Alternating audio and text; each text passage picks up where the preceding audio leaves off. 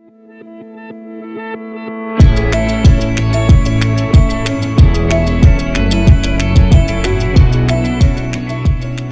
morning, church. Good to be together today in a way that we're not usually together. We often start with baptism, but not usually out in Mother Nature. Uh, we've got uh, Cade Mary here. Cade accepted Christ here a while back, but he wanted to get baptized outside in a creek. So guess what we found? Woo! Outside and a creek. and uh, we may be moving into summer, but it's getting good and cool here. So before he turns blue, we are going to do this baptism, but we're glad we'd be together in one place. Look, many of you have had opportunity to pour into Cade's life over the years.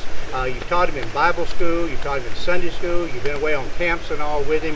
So if you will, we're going to give you a big wave. Cade, let's wave to all these people that have been so important to you, okay? All right, and they'll be waving right back to us there on Sunday morning. Okay, Cade. You've asked Jesus Christ to come into your heart to be your Lord and Savior, right? And so now you're going to follow him in believer's baptism. Yeah. As you're laid back in the water, it's a symbol you believe Jesus died and was buried for your sin. And when you're brought back up, it's a symbol that you believe Jesus rose again to have your life.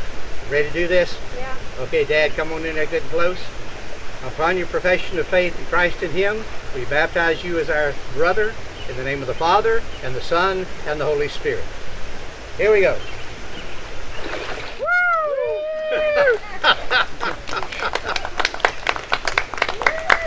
All right, let's bless God together. Father, thank you for the refreshing that is in you. As this water refreshes our body, your spirit refreshes our soul. Thank you for what you're doing in Cade's life, for mom and dad and all his family and friends that have just poured into his life and brought to this point right now. We thank you, we bless you in Jesus' name. Amen. Amen.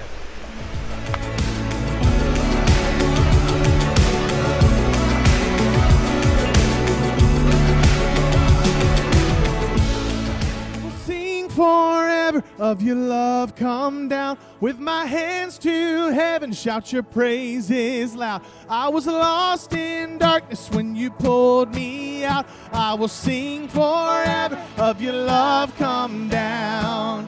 Oh, oh, oh,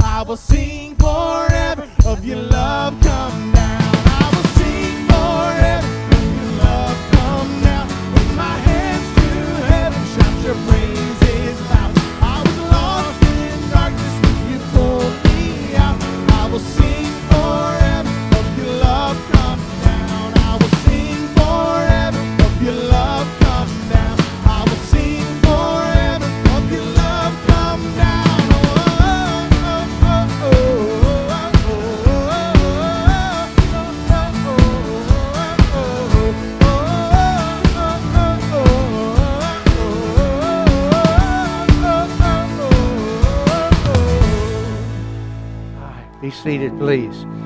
Tell you a little bit about that baptism earlier. Um, we had, had planned this trying to find the warmest day we possibly could.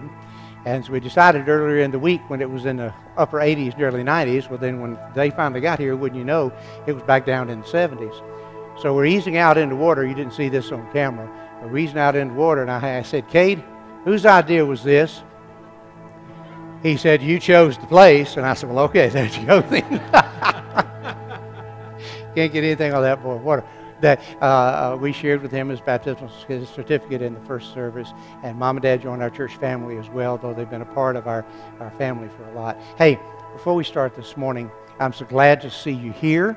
Uh, those we got a good number here in the sanctuary. We're still uh, broadcasting with uh, simulcast, and so folks at home, thank you for being here. Let's wave at them. Say, hey, glad you're here with us too. All right, there you go. Now, before we start, hate to do this again, but I'm heavy hearted again about what all's going on in our nation, what all's going on in our state capital, uh, and it's impacting every fiber of our lives. And so we just really need to be praying right now.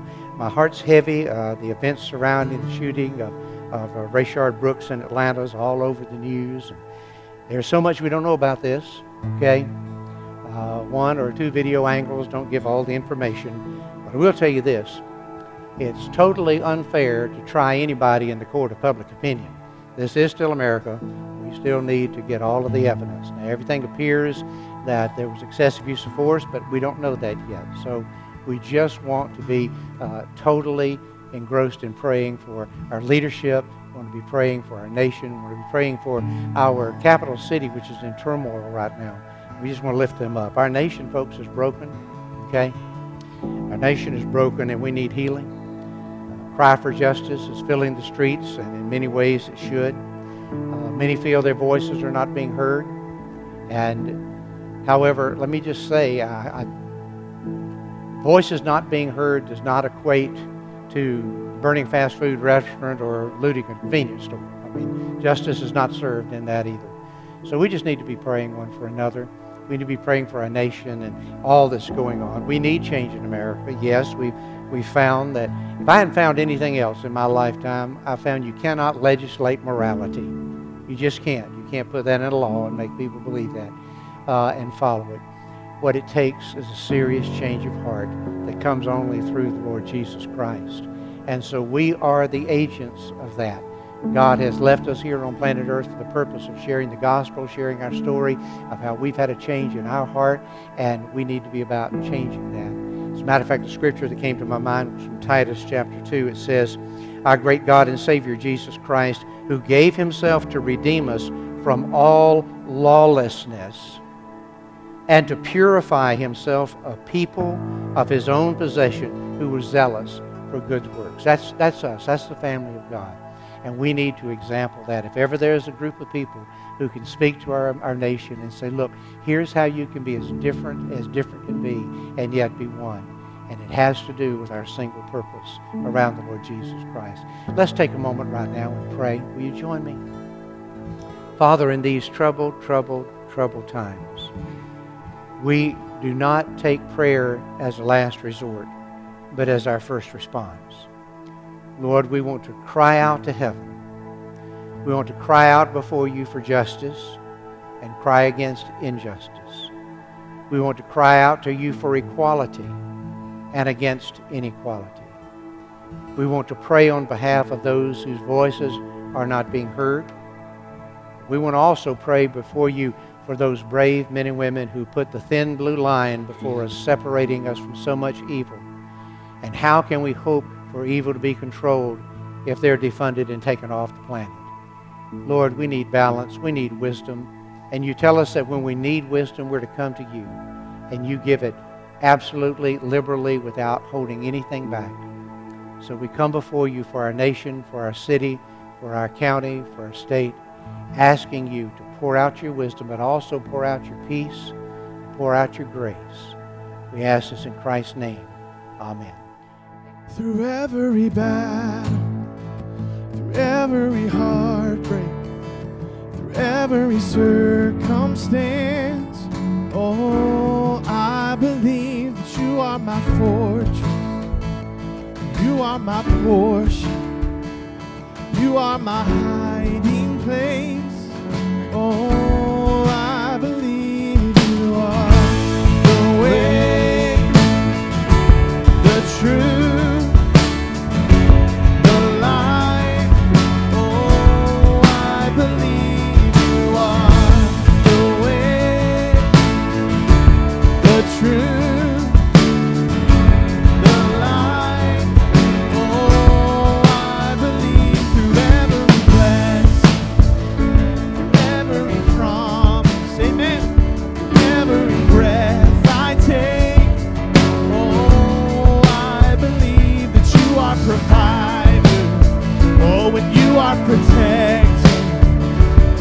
you are the one.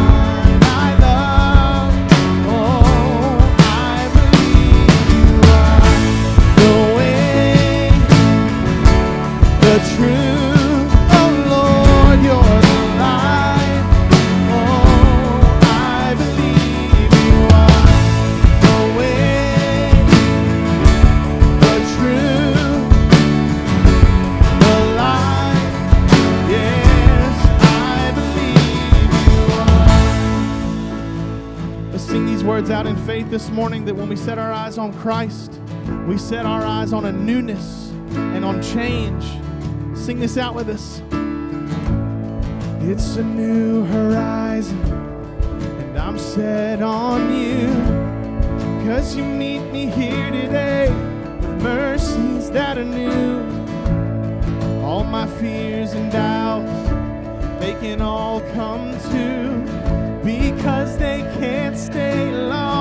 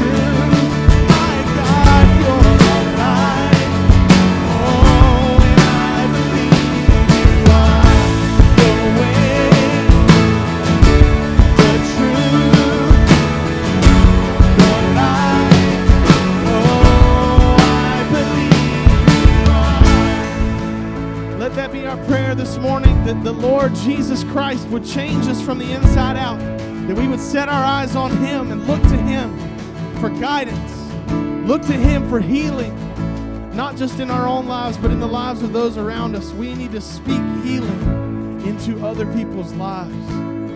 We believe that He is the way, the truth, and the life. Let's continue our worship this morning.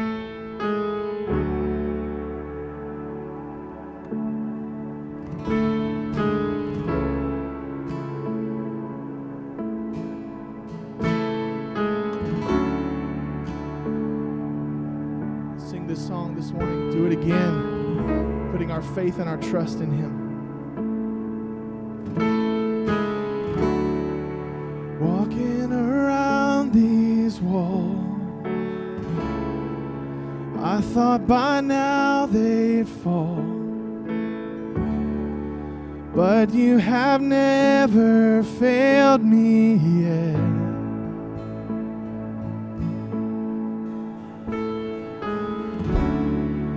waiting for change to come, knowing the battle's won. For you have never failed me yet.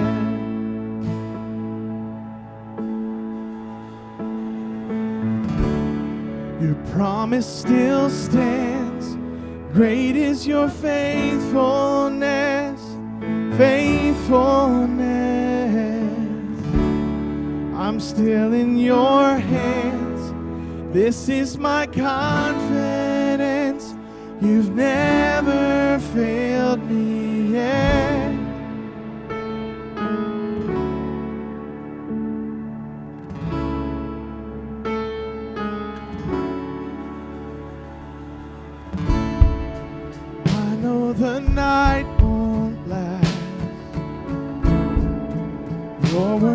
Come to pass. My heart will sing your praise again.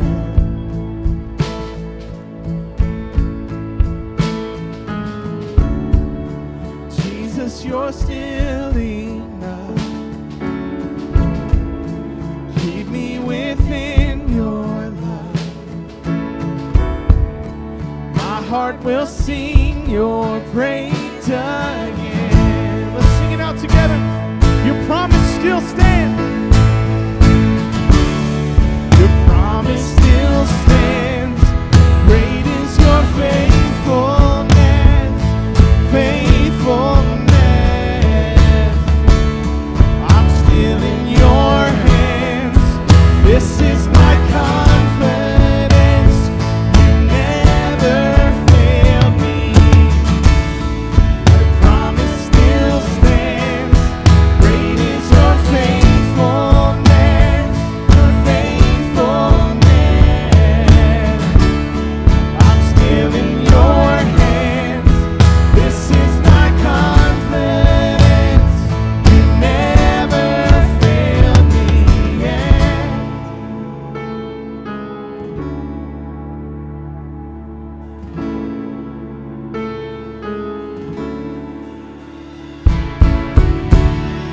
You know, it says You've never failed me yet. That doesn't believe that means, that does not mean that we think he will fail us eventually. It means that up until now, because we can't see the future, we know he hasn't failed us, but we know from the truth of the scripture that he won't. I see it move, you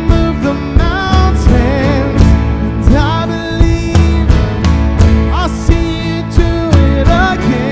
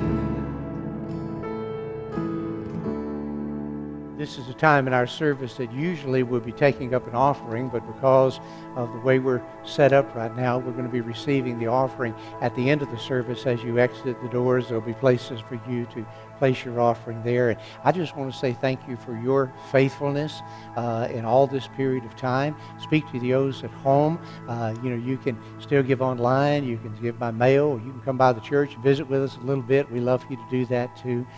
But this is the time for us to express our love for the Lord by saying yes to what He's put on our heart. He has blessed us so much.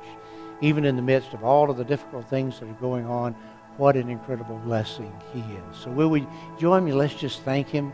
Let's just fill our hearts with praise and adoration of the Lord right now. Father, you have never, ever failed us, and you never will.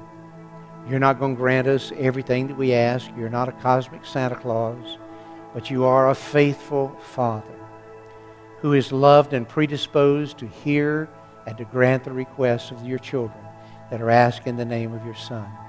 So, Father, we come before you asking blessings on all that we're going to receive in terms of our tithes and offerings today. Thank you for the lives we've been able to impact right here in our county and all the way around the world because of the faithfulness of your people, your people that are called First Baptist Blairsville. We be faithful. Sometimes we're being faithful with less because we've lost jobs or we've cut hours cut back or whatever, but we remain faithful. And you take that faithfulness and you bless it.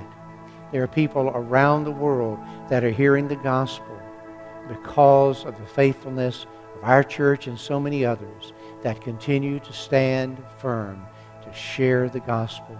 So, Lord, bless the gift, but bless the givers as well. Because, Lord, sometimes we do have to give uh, the same way we have to worship out of our hurt, out of our pain, out of our difficulty. But you remain faithful. So we ask your blessings as we receive this offering at the end of our service, as those are at home or even now maybe making out their checks or making plans to, to give online. Lord, may this be a blessing for many souls to come to you. We ask in Christ's name.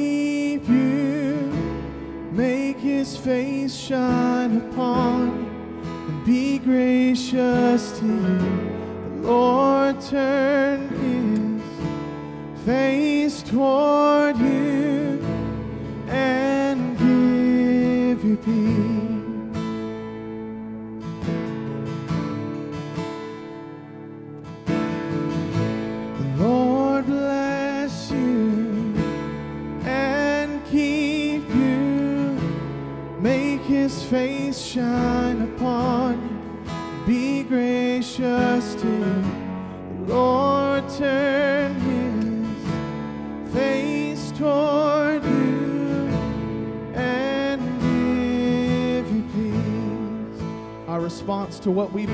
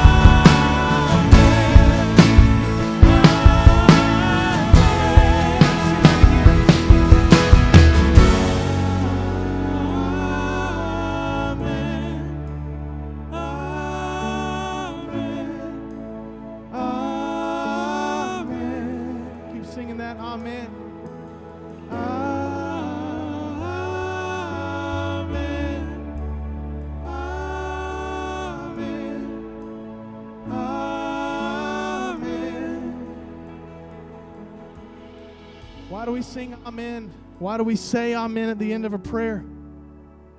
It's not because it means the end, it's not the last page of a book. It's because amen means I agree, I believe, these things I've said, these things I've lifted up in faith are not just words.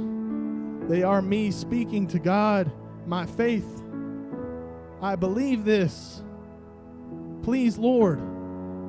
Help me with this. Please, Lord, deliver me from this. I thank you for who you are. I thank you for what you've done for my family, for my blessings, but also for the weeping. Thank you. And amen. I believe that. I agree with it. I want this for my life in order to glorify you. So when we sing lyrics like that, May his favor be upon you and a thousand generations, and your family, and your children, and their children, and their children. You know, my children are here today. They normally don't get to be here. They're really tiny and they have masks on, which is really cute. But they normally don't get to be in here for this kind of stuff. And it's kind of life changing to sing songs like that with your kids in the room. So that's my prayer for you this morning that the Lord would make his face to shine upon you. Thank you so much for listening, for singing with us. Let's pray together, God. You are the one that we sing this kind of a song to. God, you are the only one that has the power to change, that has the power to do a miracle in our world right now, that has the power to do a miracle in our lives first so that we can be your hands and feet out in the world. Lord, do your miracles through us. Use us, call us, equip us. We know you have, we know you've promised to, but we ask it in faith. We repeat it in faith. Lord, even if it's just so that we're reminding ourselves. We thank you for your grace and your mercy, and it's in your Son's name we pray. Amen. He is for you. Mm. He, he is for you. And He is for you. And He is for you. And He is for you. And He is for you. And He's for you, Ed. He is for us. You know, just speak that over yourself. Hear the words of the Father as He speaks that over you. I am for you. Whew. And so, you know, as we think about continuing in our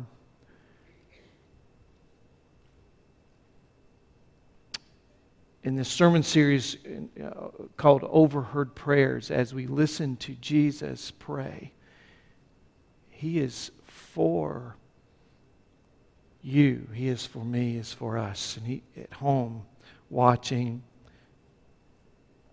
He's for you. He's for you.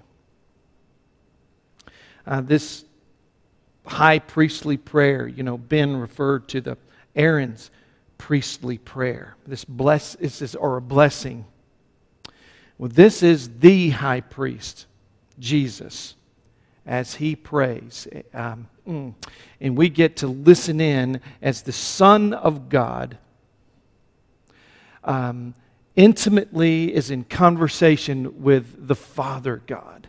And it is just this beautiful, beautiful prayer. Uh, uh, so precious, so holy, so hallowed that we get to listen in. And in this prayer, in, the, uh, in John chapter 17, it is the conclusion of the upper room discourse where Jesus is saying for the last time or, or, or, having his last time to teach before, with the disciples before he goes to the cross. This is where we are. And this is drawing to a close. His time of teaching is has drawn to a close and now he is praying. Wow. And as we listen to this prayer, as we hear this overheard prayer in John chapter 17, there, there are three parts to the prayer. And in that, there's also four privileges. And I just want to go back over those with you now. The three parts of the prayer is that in, during this prayer, Jesus prays for himself, Jesus prays for his disciples, and then Jesus prays for us. Uh, the first week we talked about uh, Jesus praying for himself. All right, and in that first week we saw the, the uh, one of the four privileges that we get um, are revealed to us uh, in this prayer. And the first privilege is that we share Jesus' life. We share Jesus' life. That is so amazing that we literally share in Jesus' life, his joy, his love, his passion, his eternal life. We share that. That's not something we get later, it's something that we can have right now. We share in that life, okay? And that that's an, was an amazing uh, journey to get to talk with you and learn with you as we read through that. And then, then um, last week in verse 6 through 12, we discovered the second privilege as Jesus began pre- uh, praying for the disciples. He transitioned in his prayer to start to pray for the disciples. And last week in verse 6 through 12, we learned this.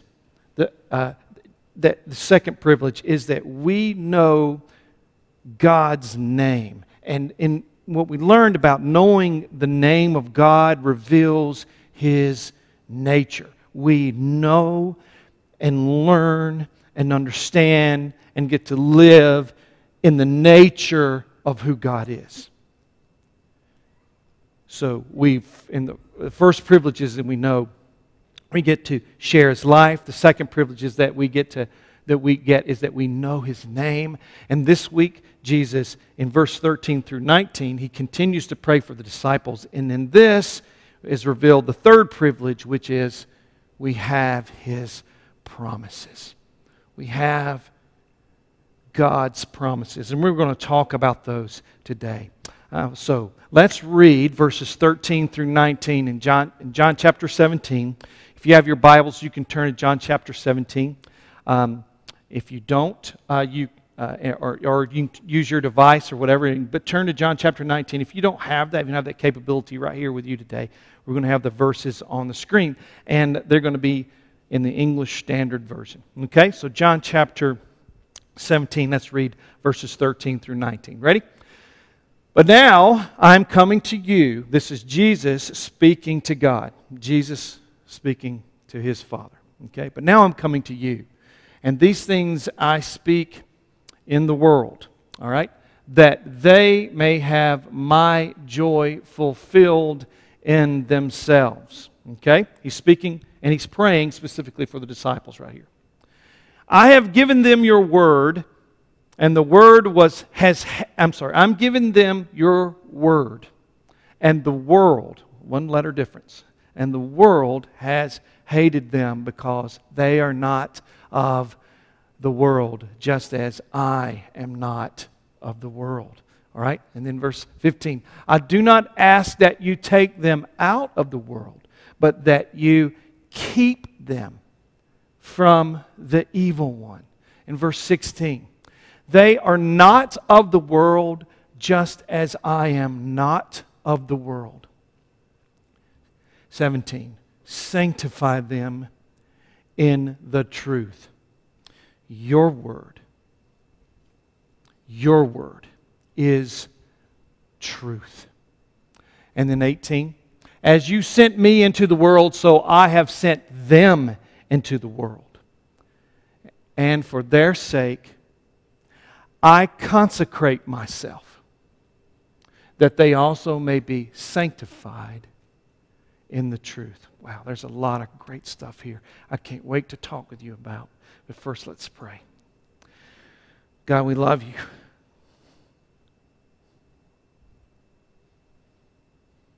Oh, you're so for us.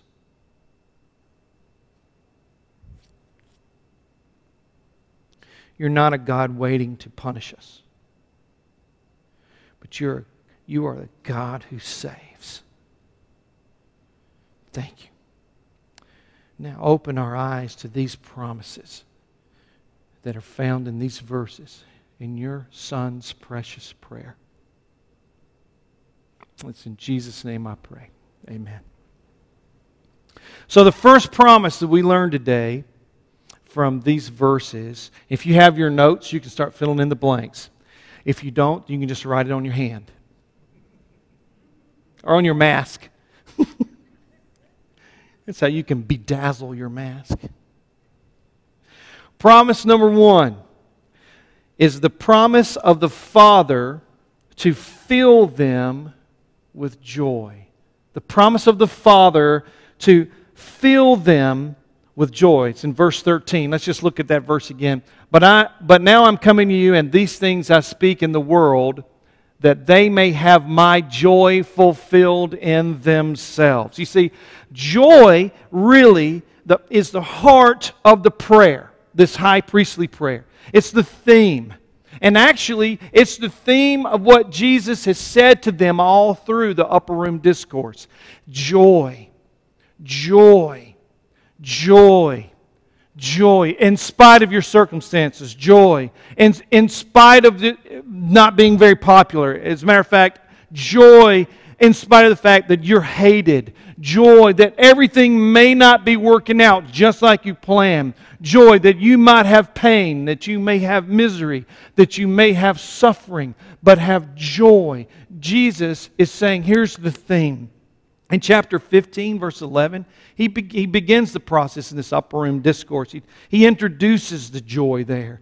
And in chapter 16, verse 20 through 22, he, he, he talks about joy coming from a transformation. You know, this this metamorphosis, this change that comes within. See, the disciples are still trying, are gr- still grappling with all that this means. You know, they've been with Jesus, they've, they've lived with him, they've seen the miracles, they've heard the teaching. It's blown their minds like they've never heard before, right?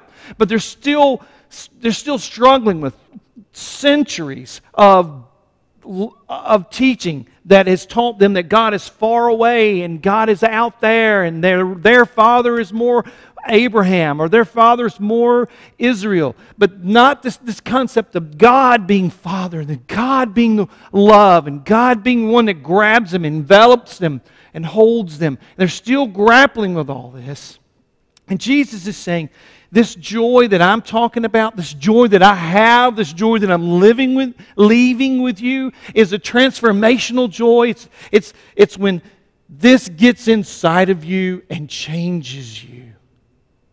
And then he goes on in the verse in chapter 16, verse 23 and 24, he says, Joy comes then from answered prayer. You will. Your prayer, when you ask in my name, it will be given to you. There's this joy. And then Jesus says here, joy doesn't come from the world, it comes from the Word. And there's, there's a play on words here with Word.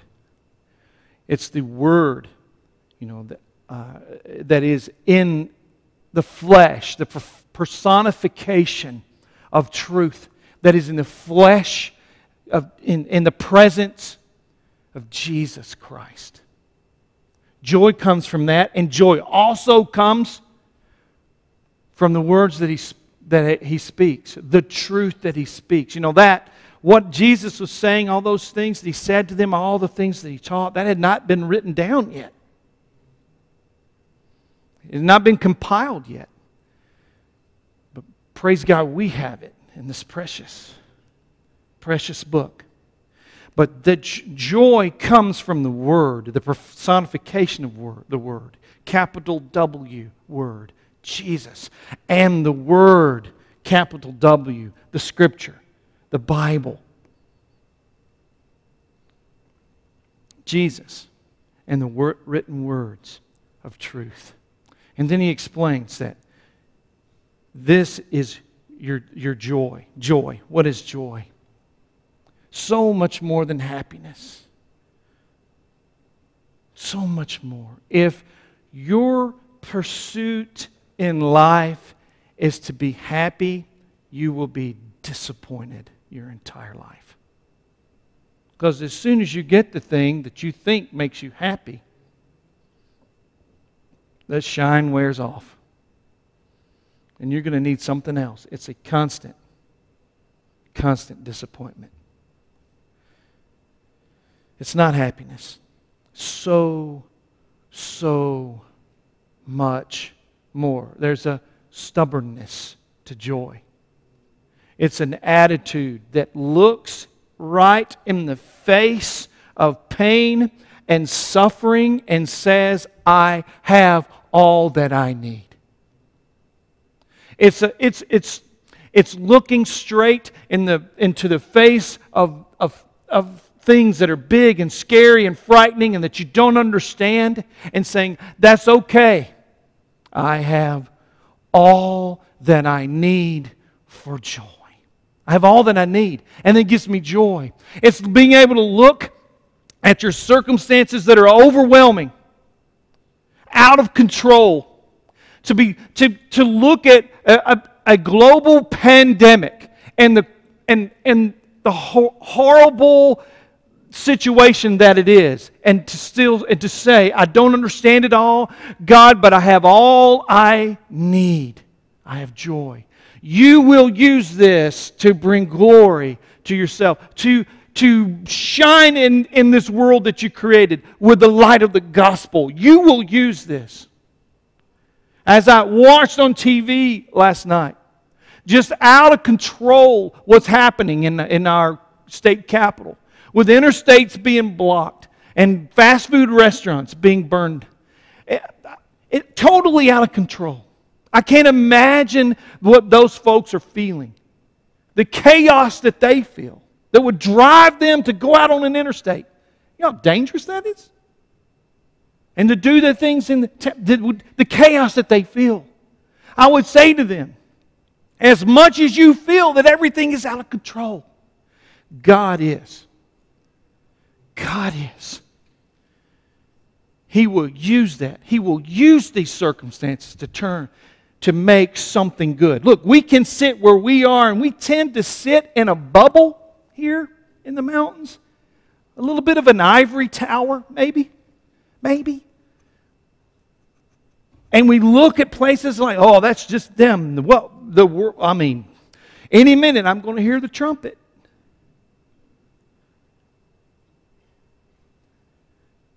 This is what I know God can use that to bring glory to himself and advance his kingdom and to make change in our society and our culture. He can use that. He can do it. And he will. And that brings me joy. In the spite of my chaos. I uh, want to read an excerpt to you. Well, first of all, I want to let's do this. I just recently finished up a little week, weekly study I was doing online uh, on the Red Sea rules. Uh, uh, the same God who led you in will lead you out. Uh, I don't know. Anybody see any of that? Great. There's a smattering. Thank you for you three people. Thank you. Anyway, I was doing this thing online, and it's based on this uh, book, The Red Sea Rules. It's all about the children of Israel being backed up against the, the Red Sea, and they're kind of cul-de-saced around by the wilderness and these mountains, and they're and here come the Egyptians pouring down, and they mean them harm. And they're an impossible, impossible, impossible situation. They are, the children of Israel, armed with their trowels that they used to make bricks. And here comes the greatest army with chariots thundering down on top of them. And you know the story. God opened up the Red Sea. The wind blew all night, and He opened up the Red Sea. And not only did they have a path over to the other side, it was dry. They didn't even get their sandals muddy and he took them to the other side. And that miracle started with salvation. And when the, the Israelites got to the other side, and the Egyptians said, Well, we'll just go right through there too. And here comes the water. God let the water come back down and destroyed the greatest army on the earth. The miracle then ended with destruction. And then on the other side, and the next morning, the Israelites, you know, they woke up, and, they, and when they woke up, they were like, Wow, sure is hot on this beach. Is that what they did? The Bible said, records the first song of worship recorded in the Bibles right here. And they started shouting to the top of their lungs God has delivered us. We were doomed. We had no hope. We've been led out here to die. It was over. But in the face of our certain destruction, God saved us. And they danced and they wept and they raised their hands and they fell on their knees and they shouted and sung and they did things they'd never done before and they acted a fool. And it was okay because they were dead and now they're alive. They had joy. They didn't know where their next meal was coming from, right? But if God would deliver them like that, they didn't worry about it. They had all they needed for joy. Their salvation had come. I want to read this excerpt to you from a book called The Applause of Heaven, one of my favorite authors, Max Lucado. I have everything I need for joy, and exclamation points. Robert Reed said, Amazing, I thought. His hands are twisted and his feet are useless. He can't bathe himself. He can't feed himself. He can't brush his teeth, comb his hair, or put on his underwear.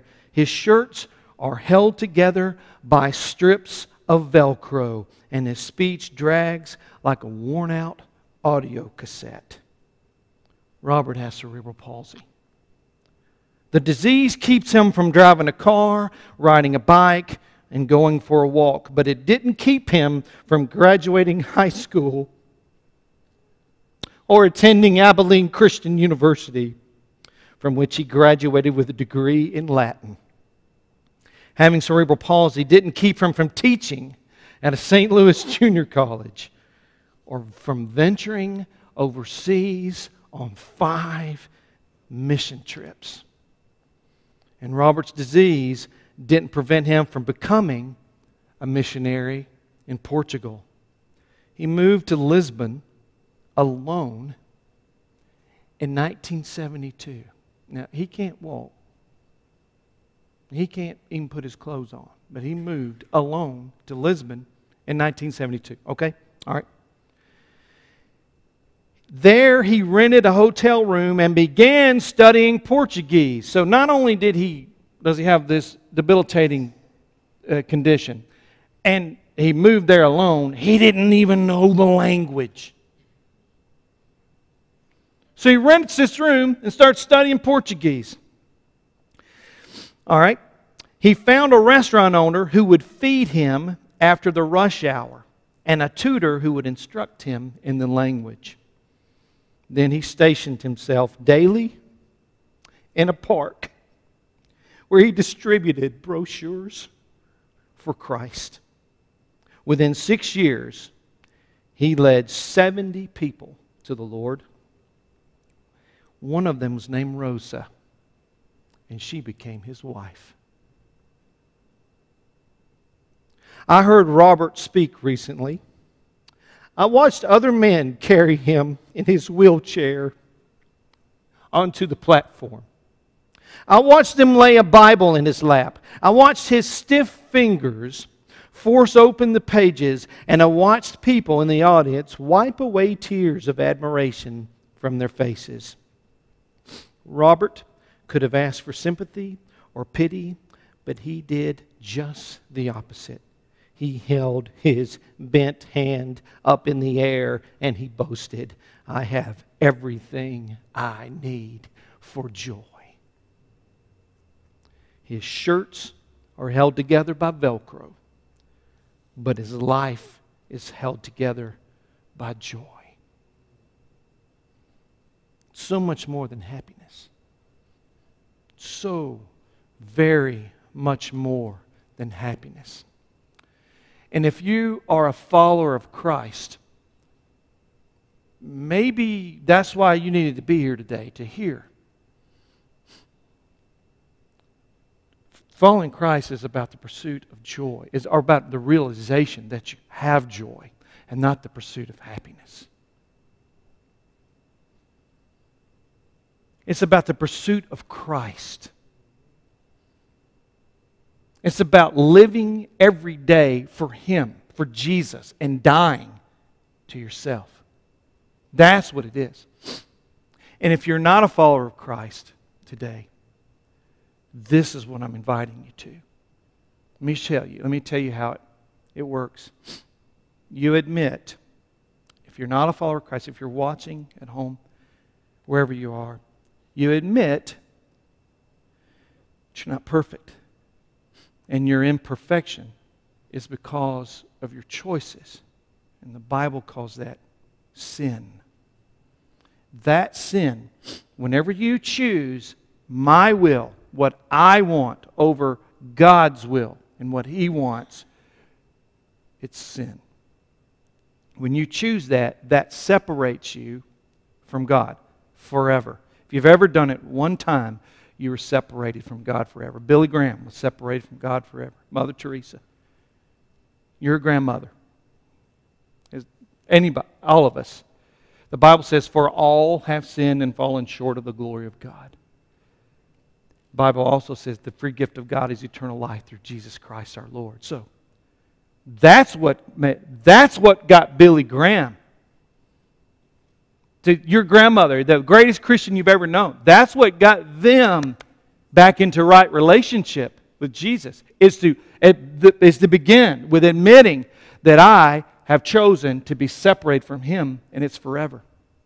You admit that, and then you believe that Jesus is who He said He is, and He did what He said He did. For God so loved the world that He gave His only Son, that whoever believes in Him shall not perish, but have eternal life. You believe that. God, that Jesus came in the world not to condemn it, but to save it. We've condemned ourselves. We have to understand that. That we condemn ourselves and believe that Jesus is the answer, the antidote for that. And then trust Him with the rest of your life. You don't have to clean yourself up. Just trust it. say, Here's my life. Take it, such as it is. Make it something beautiful for your kingdom, for your glory. That's how you become a follower of Christ. I'm inviting you to that today. You don't have to know, you don't have to have everything figured out. I don't have everything figured out. Certainly don't have everything figured out. Brother Fred has more figured out, figured out than I do, but he still doesn't have everything figured out. We're still pursuing Jesus. That is the Christian life. That is the gospel. That is your source of joy. That is, and that's what Jesus was leaving with his disciples. And he is left with us. So that's the first promise the Father had, was to fill them with joy. Second promise, the promise of the Father to keep them. There was the promise of the Father to keep them verse 14 through 16 says this I've given them your word, and the world has hated them because they are not of the world, just as I am not of the world. I don't ask that you take them out of the world, but that you keep them from the evil one. They are not of the world, just as I am not of the world. What, is, what does this mean? This is what we have to understand. So, if you are going to be a follower of Christ, and if Jesus is what Jesus says is true, which I, I believe it is, very much so, then the devil and the world, and the world being those who are not followers of Christ, hate you. That's what Jesus said. They hate you. Why do they hate you? Or that, why do they hate the disciples? Because they're different. Because they have a deep relationship with Jesus. And it makes it made them different and it makes us different. They aren't a part of the world system and they don't adhere to its values and philosophies. Let me tell you how we where we get into trouble as followers of Christ. When we try to live in such a way that when it suits our purpose, then we do what glorifies God. But when it doesn't suit our purpose, then we do what looks like the world. We have the option to act in the spirit or in the flesh. Is we have we keep both of those. Want to keep both of those on the table. You know, I want to be okay. I want to be good, but I still want to be that good. That's when you get into trouble. That's what the Bible calls a, as a, a carnal Christian, a worldly Christian. You want to keep both options on the table. And the Word, which is Jesus, and the Word, which is His truth, exposes the world and its deceptions. And they can't stand it. And they hate it. Because when you get close to the Word, when you get close to the truth, it's like a big spotlight shining on you. It's like a makeup mirror with all those lights around it, and you get your face in there, and you're like, oh my goodness, there's not enough makeup in the world. Bring me a shovel. you know, it just exposes. Like a spot, you know, a, a spotlight. Like um, we were doing some painting here at the church this week, and they used, they literally used a spotlight in certain areas to make sure we were getting it all the places. And that's what the Word does. That's what the truth does. It, re, it exposes what is wrong, it exposes what is evil, it expose, exposes what is not the truth. And those who refuse to change then will hate it. Don't show me what's wrong with me. How dare you point out my shortcoming? Who are you to judge? Don't you do that. I will stay the same, and the world will change around me. I get to choose what truth is. I get to choose what bad is and what good is. And you know what? I have the option for that to be one thing today and something else tomorrow.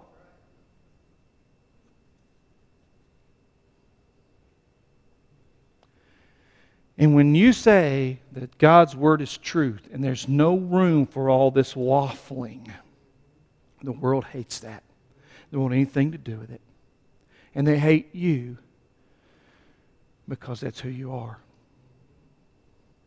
It would be easy for the disciples to say, hey, you know what, Jesus? Yikes. Can we just go with you? Or uh, even us today, you know what, Lord?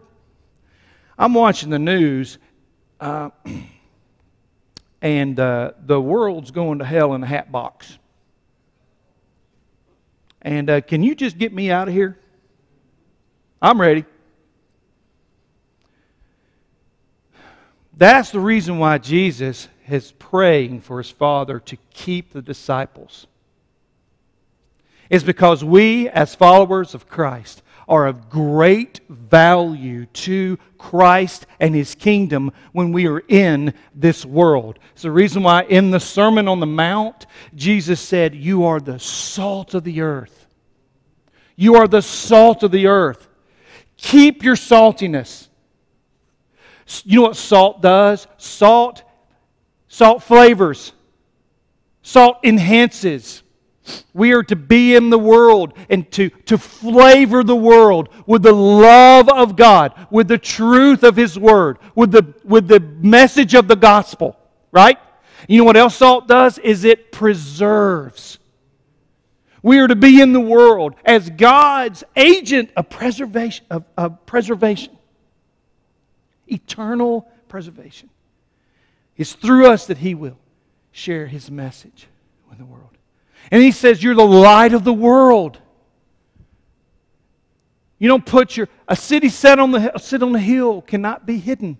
And you don't take your light and put it on a stand and you don't take your light and hide it. You put it on a stand so people can see. We are to be lights in darkness. See, we are of great value to Jesus. That's the reason why he's asking God, keep them. And this word keep as uh, like Brother Fred said, it is the strongest word for the word keep used in the scripture. It is this military type turn where Jesus is saying, God, Father, garrison around them, build a, a defense around them, a strong defense around them to protect them. It's different from keeping them safe. You know, keeping if you pray for safety, you're pray, maybe you're praying that you don't need to go do something that God's calling you to do. But if you're praying for God to protect you as you go recklessly doing His will, that's different. And that's what God, Jesus is praying. As they are salt and light in this world, will you, my Father, protect them? That's His promise that He will keep us. So Jesus asked the disciples to be protected by God as they were being used as agents for change. This was the second promise. The First promise, to fill them with joy. The second, to keep them. And finally, the third promise is to sanctify them. Look at verse 17 through 19. For the fa- sanctify them in the truth. Your, your word is truth. So sanctify them in your word. As you sent me into the world, now I'm sending them. So there's this being sanctified in the word, and this being sanctification by being sent, right? And then, and then for their sake, I consecrate myself that they also may be sanctified in truth.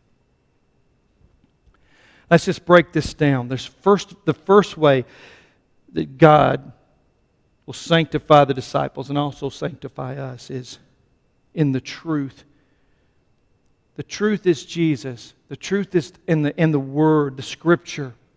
So we begin with this deep relationship of dependence on Jesus. It's the Bible calls it, it earlier in this uh, upper room discourse in chapter 15, Jesus talked about it in terms of abiding. That you find your very essence for living in Jesus, that He is literally the air in your lungs. He is what makes you go. And then you stay there. You want you stay there by living in His Word, living in the truth of His Word. So you abide in Christ and you live in His Word. And when you do that, it changes the way you pray. It changes. Your, your thoughts become His thoughts. His thoughts become your thoughts. His words become your words. His actions become your actions. And your prayers reflect that. You, like Brother Fred said earlier uh, this morning, it's, your prayers, outside of this, your prayers look like a laundry list or you know, a grocery list. And that Jesus is a cosmic you know, Santa Claus that you take your list to. You say, your prayers may look like, Lord, I want, I want, I want, gimme, gimme, gimme, and fix those bad people. But when you're abiding in Christ and you are living in the truth of His Word, then your prayers look more like God, bring your kingdom in me, and then use me to bring your kingdom in this world.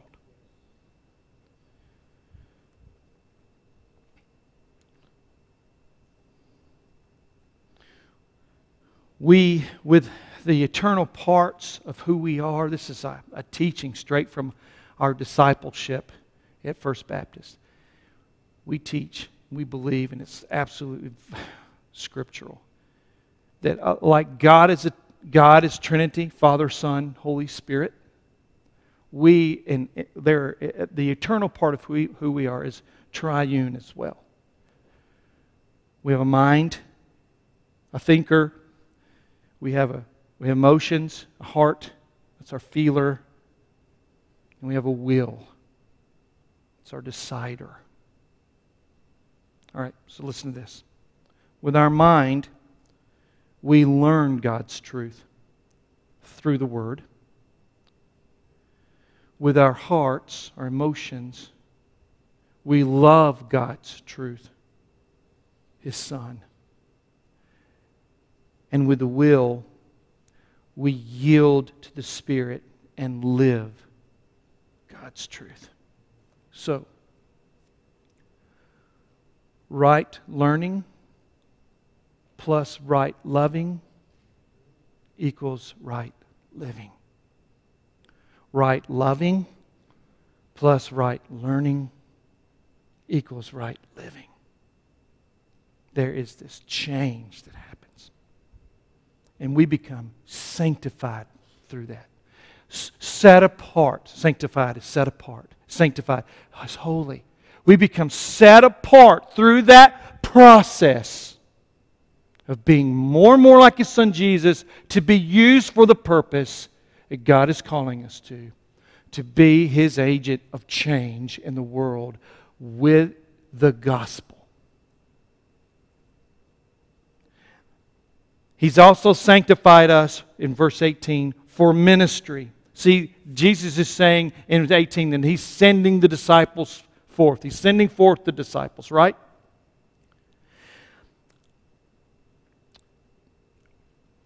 He's, we're not saved just to be safe. We're saved to be sent. Sent into a world that needs to hear. And the, the disciples were being sent forth into a world that hates them to tell them that God loves them. No wonder they needed the protection to be kept. So we're being sanctified by His Word, sanctified for the ministry. You have a ministry. The gospel should be oozing out of everything you do and everything you are. And then we're sanctified for God's glory. Jesus, on his way to the cross, look what, look what he says in verse 19. And for their sake, I consecrate myself, that they also may be sanctified in truth. Consecrate is like sanctified. It's being set apart, being made holy. Jesus is saying right here, I, have cons- I am on my way to the cross, literally walking to the Garden of Gethsemane. I'm setting myself apart to be obedient, which produces joy. I'm going there to do, to finish the job that you set forth for me. And when I do that, I make possible these disciples to be sanctified, holy, and set apart. It is my promise.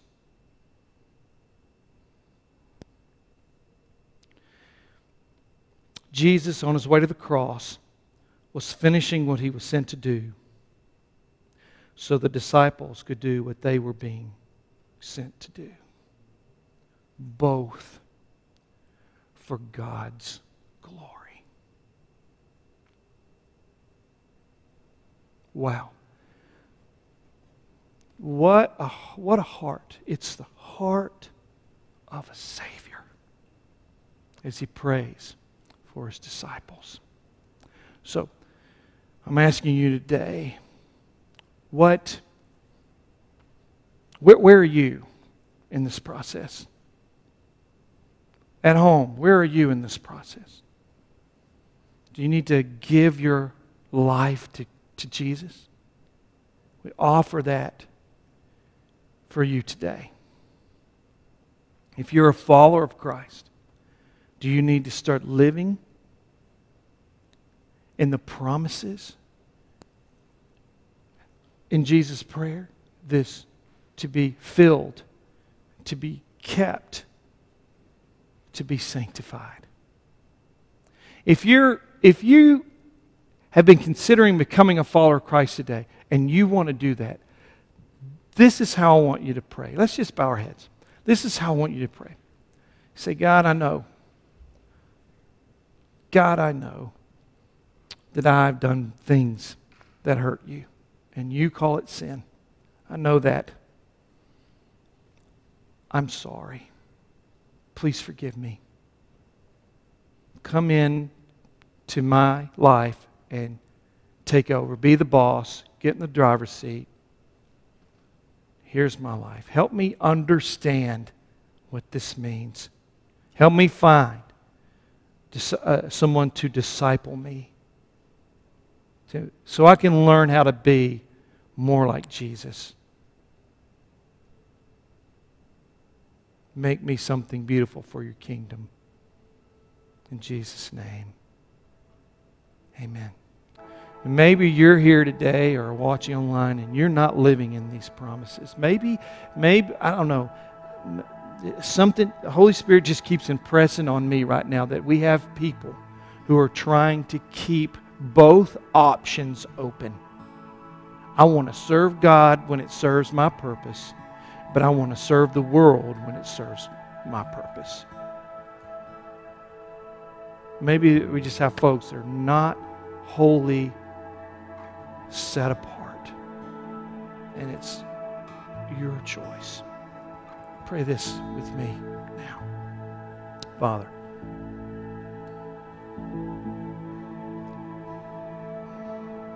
I, I know you have set me apart for your purpose.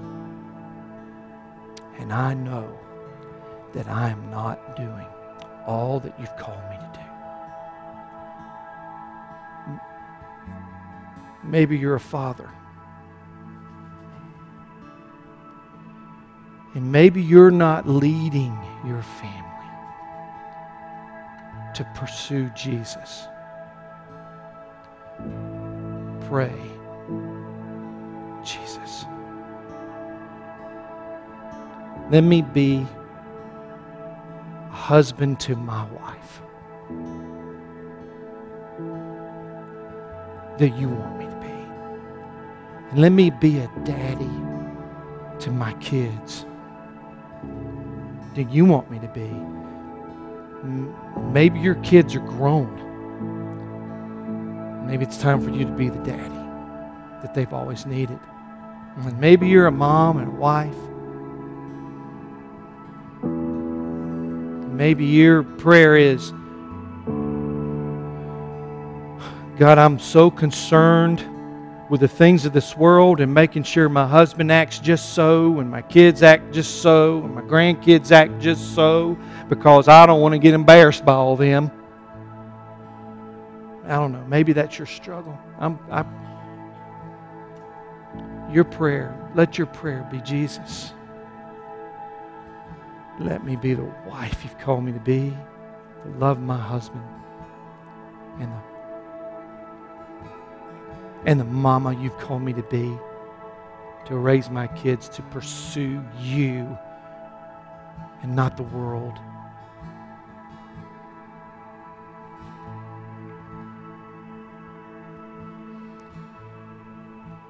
if those are your if those are your prayers today, bless you.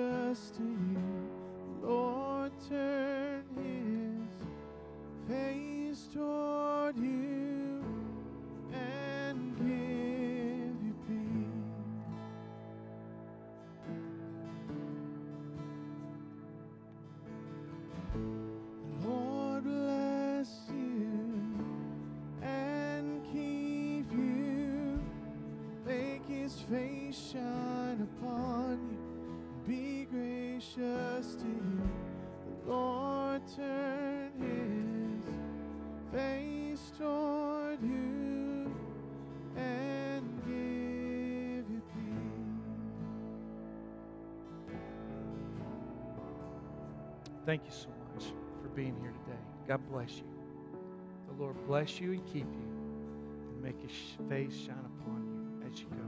God bless you. We'll see you next week. Amen and amen.